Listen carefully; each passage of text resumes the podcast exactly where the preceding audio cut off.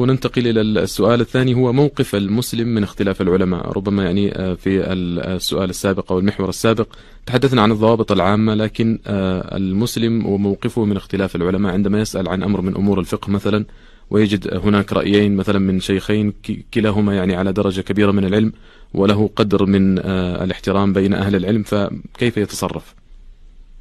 موقف المسلم من المسائل الفقهية الخلافية إجمالا له ثلاث حالات.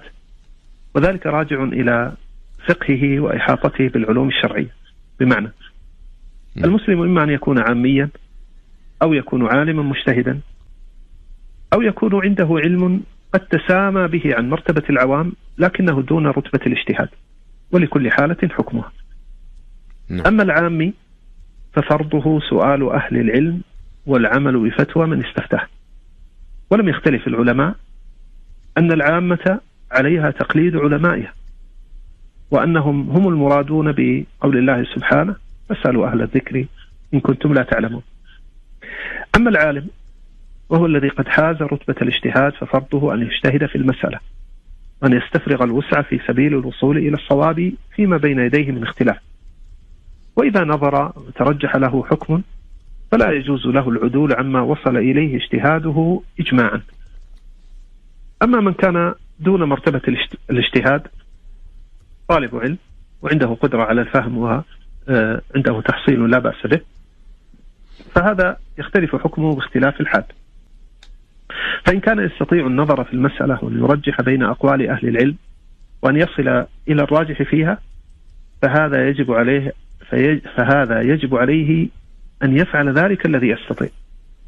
أما إن كان لا يستطيع ذلك نزل نفسه في هذه المسألة منزلة العامي فيسأل أهل العلم فيعمل بفتواهم نعم نعم جزاكم الله خير وما ذكرتموه واضح لكن آه العامي عليه أن يستفتي أهل العلم لكن لو اختلف المفتون الذين بلغته فتواهم سمع في برنامجين من برامج الفتاوى مثلا رأيين كلاهما مناقض للآخر ماذا يفعل؟ آه الأمر واقع وسؤال واقعي في الحقيقة أستاذ عبد الله. نعم. عندنا عدة أمور عندنا عدة أمور ها هنا. اولا على هذا العامي أن يكون قصده الوصول أن يكون قصده الوصول إلى الحق.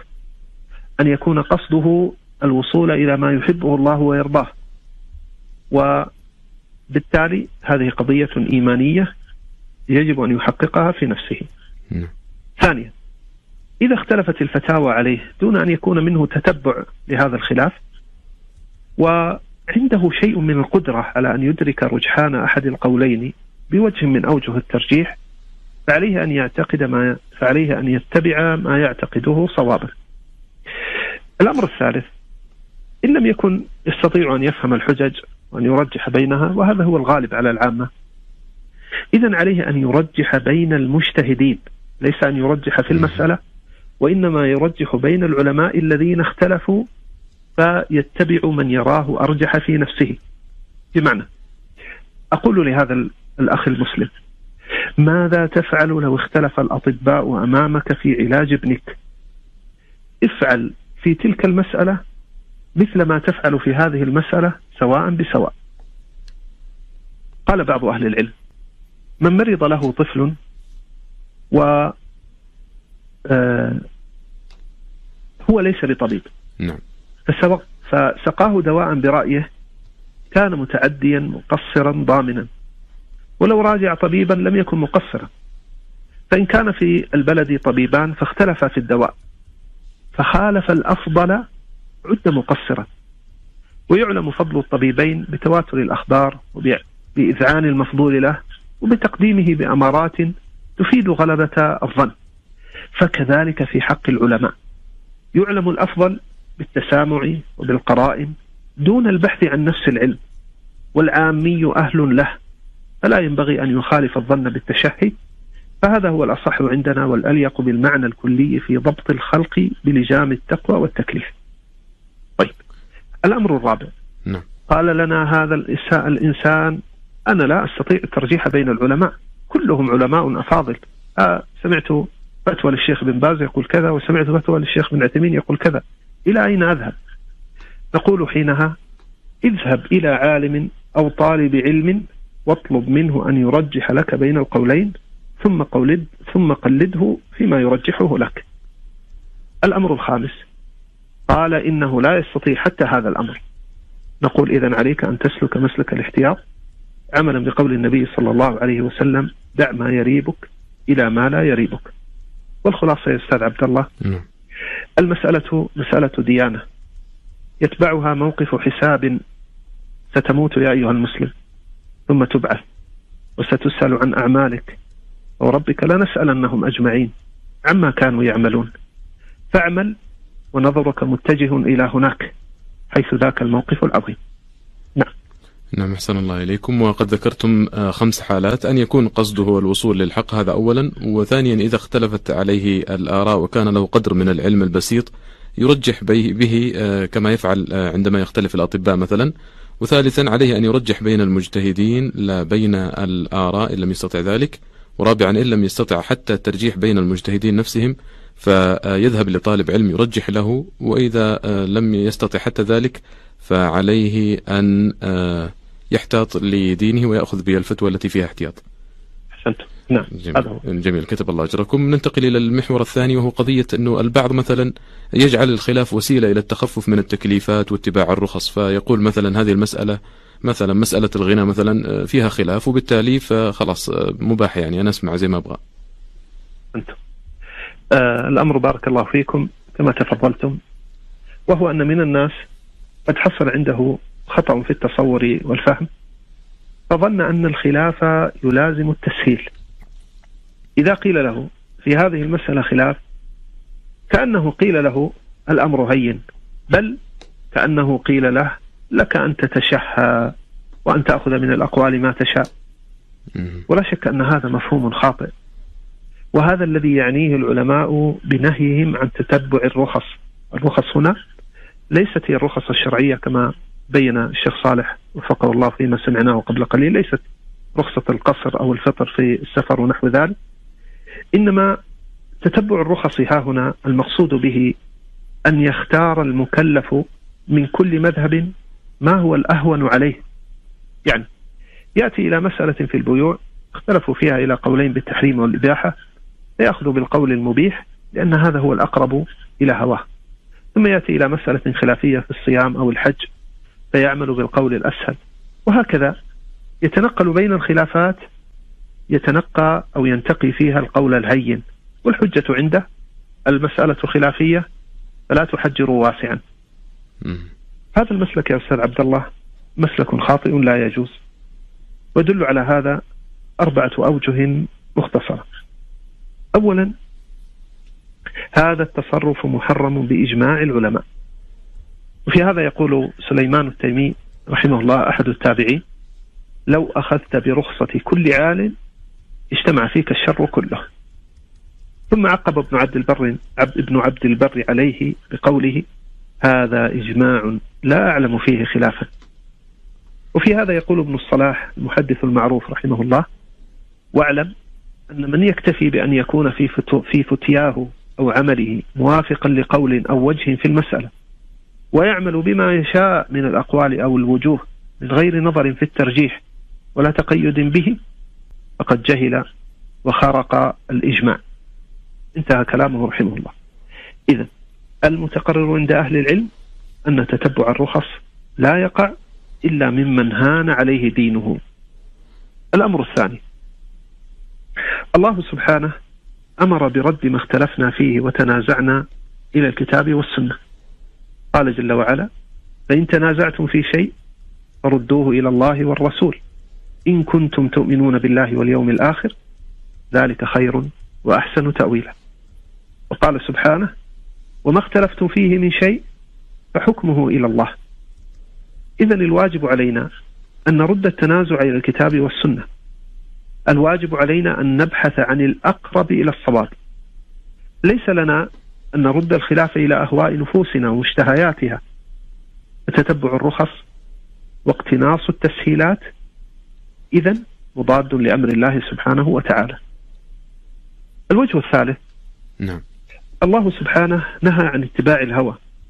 قال جل وعلا ولا تتبع الهوى فيضلك عن سبيل الله. وقال جل وعلا وأما من خاف مقام ربه ونهى النفس عن الهوى فإن الجنة هي المأوى.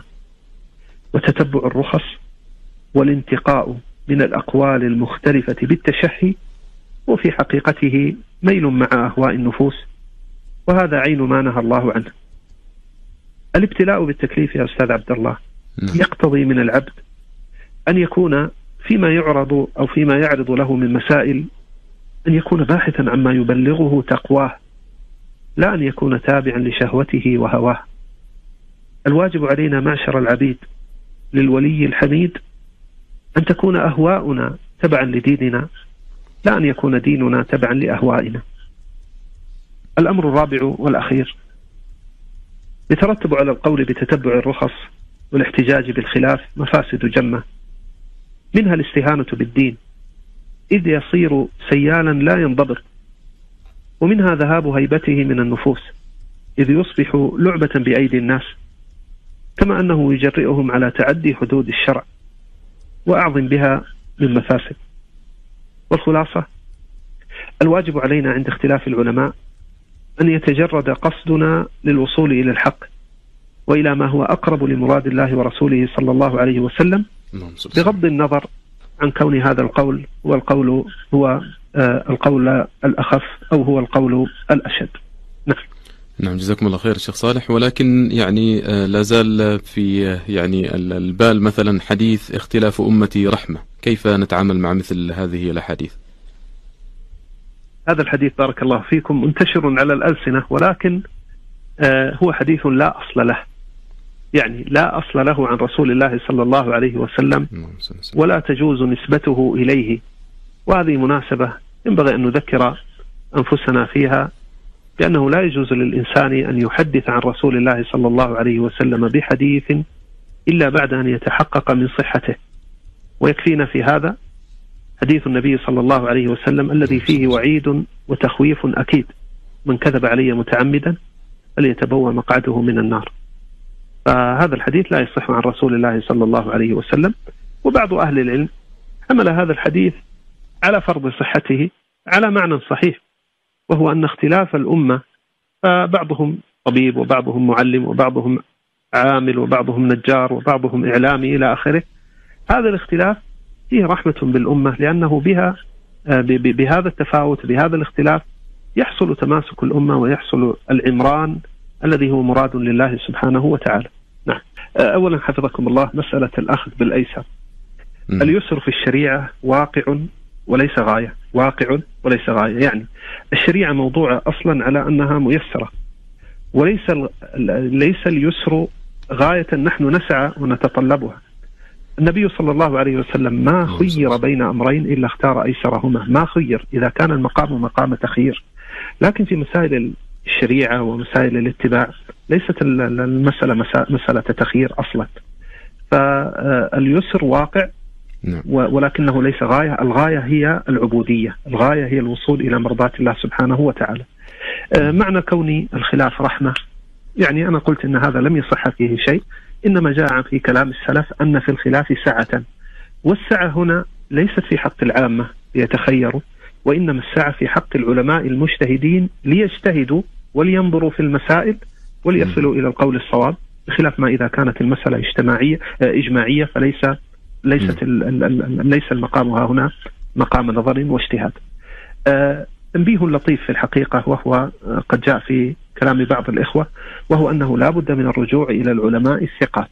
بمعنى ليس كل من تصدر للفتوى كان أهلا للإفتاء. كم نسمع في وسائل التواصل في فضائيات أناسا ليسوا من أهل العلم وليسوا من أهل آه، الاجتهاد آه، يتصدرون للفتوى. فيأتي بعض الناس ويأخذ قولهم. يعني ليست المسألة كما نسمع يا أستاذ عبد الله ضعها في رأس عالم واخرج منها سالم. مم. آه، أنت لا تفعل هذا في شأن مرض كما ذكرت لك لا تضعها في رأس طبيب وتقول أنا أخرج منها سالما. المقصود هو أن تصل إلى ما يحبه الله هذا هو المقصود. والعلماء وسائل مجرد وسائل للوصول إلى ذلك. فرجعنا إلى مسألة تتبع الرخص وقد سبق الحديث فيها. الاحترام وعدم التعصب. كلمة جميلة وأعجبتني. مهما أخذت بقول عالم وتركت قول العالم الآخر إياك أن تتعصب لمن أخذت قوله وإياك أن تقدح في العالم الذي تركت قوله. نعم. نعم جزاكم الله خيرا. وبقي هناك أحد الإخوة ذكر موضوع استفتي قلبك. أه. إذا اختلف العلماء يعني ممكن الإنسان يستفتي قلبه أو هذا حديث ولا؟ أه نعم. النبي صلى الله عليه وسلم أمر بهذا. قال استفتي قلبك وإن أفتاك الناس وأفتوك ولكن هذا في حق القلوب المعمورة بالتقوى والإيمان. و و و وليس كل أحد يعني كذلك. القلب المعمور بالتقوى والإيمان إذا تساوت الأمور عنده فليستفتي قلبه فلعله يدله على الصواب. نعم. نعم أيضا ذكر أحد الإخوة قضية تقليد المذهب. آه هذه ما أدري ممكن هذه ربما تحتاج إلى إلى إلى حلقة كاملة نتحدث فيها عن مسألة التقليد. و والحق الذي لا شك فيه أن الله عز وجل ما أوجب على أحد أن يتبع عالما في كل ما يقول في صغير ولا كبير إنما الواجب هو أن نتبع الحق والدليل من الكتاب والسنة والمذاهب. ندرسها ونتعلم ما فيها لكي تكون وسيلة للوصول إلى الصواب والحق. نعم. نعم جزاكم الله خيرا. نختم بقضية النبي صلى الله عليه وسلم يعني ينبهنا ويعلمنا أنه من رأى منكرا فليغيره بيده فإن لم يستطع فبلسانه فإن لم يستطع فبقلبه. لكن البعض يحتج يقول لا إنكار في مسائل الخلاف. هذه القضية والله لا خلاف فيها خلاف فبالتالي لا إنكار فيها. أحسنتم. ابتداء حفظكم الله هذه الجملة ليست آية ولا حديثا ولا أثرا عن أحد من السلف. لا إنكار في مسائل الخلاف. إنما يذكرها بعض أهل العلم ومرادهم خلاف ما يفهم من عمومها.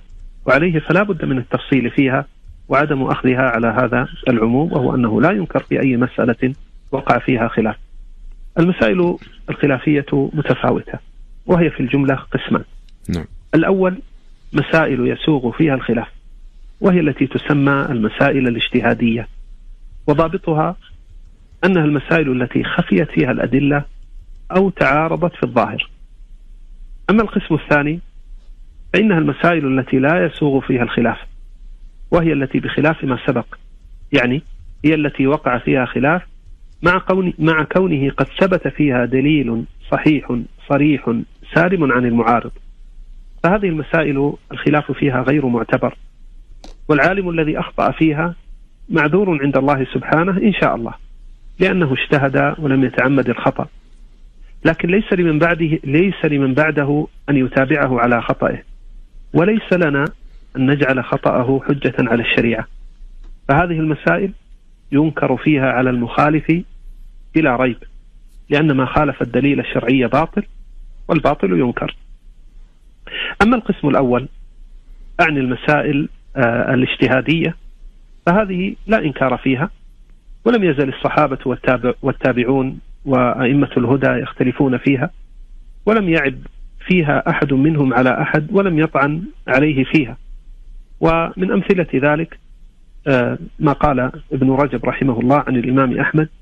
كان الإمام أحمد رحمه الله كثيرا ما يعرض عليه كلام إسحاق وغيره من الآئمة ومأخذهم في أقوالهم فلا يوافقهم في قولهم ولا ينكر عليهم أقوالهم ولا استدلالهم وإن لم يكن هو موافقا على ذلك كله. انتهى كلامه رحمه الله. وهذه المسائل حفظك الله سبب عدم الإنكار فيها أنه لا يقطع فيها بخطأ المخالف والإنكار إنما يسوغ عند القطع بالخطأ. مع ملاحظة وهي أن الإنكار المنفي هنا هو العيب أو التوبيخ أو التعنيف أو ما شابه ذلك. لكن يبقى باب المناصحة والمباحثة العلمية والمناظرة بالحجج الشرعية فيها مفتوحا. والله سبحانه وتعالى أعلم. نعم جزاكم الله خيرا ونفع بما قلتم فضيلة الشيخ الأستاذ الدكتور صالح بن عبد العزيز سندي أستاذ العقيدة في الجامعة الإسلامية وقد وصلنا إلى الدقائق الأخيرة في هذه الحلقة. إن كان من عبارة تلخصون فيها موضوع هذا اليوم التعامل الصحيح مع اختلاف العلماء. أعود فأقول يا أستاذ عبد الله وأذكر بما قدمته في بداية الحلقة المسألة مسألة ديانة. فعلى كل إنسان أن يتقي الله عز وجل وأن يستعد لموقف السؤال بين يدي الله سبحانه وتعالى. نعم. نعم إن كان من إحالات أو مراجع تنصحون الرجوع إليها في هذا الموضوع؟ نعم. أود أن أحيل إلى كتيب صغير في عدد صفحاته آه كبير في فائدته عظيم فيما اشتمل عليه من معان كريمة ألا وهو آه رفع الملام عن الأئمة الأعلام لشيخ الإسلام ابن تيمية رحمه الله. أوصي من كان عنده رغبة للاستفادة أن يرجع إلى هذا الكتاب وأنا ضامن له بتوفيق الله أنه سيجد فائدة عظيمة في هذا الكتيب الصغير. رفع الملام عن الأئمة الأعلام. الله يعطيكم العافية. شكرا لكم الشيخ الأستاذ الدكتور صالح بن عبد العزيز سندي أستاذ العقيدة في الجامعة الإسلامية. كنت ضيفا كريما لهذه الحلقة ولهذا البرنامج. بارك الله فيكم وأستودعكم الله. السلام عليكم ورحمة الله.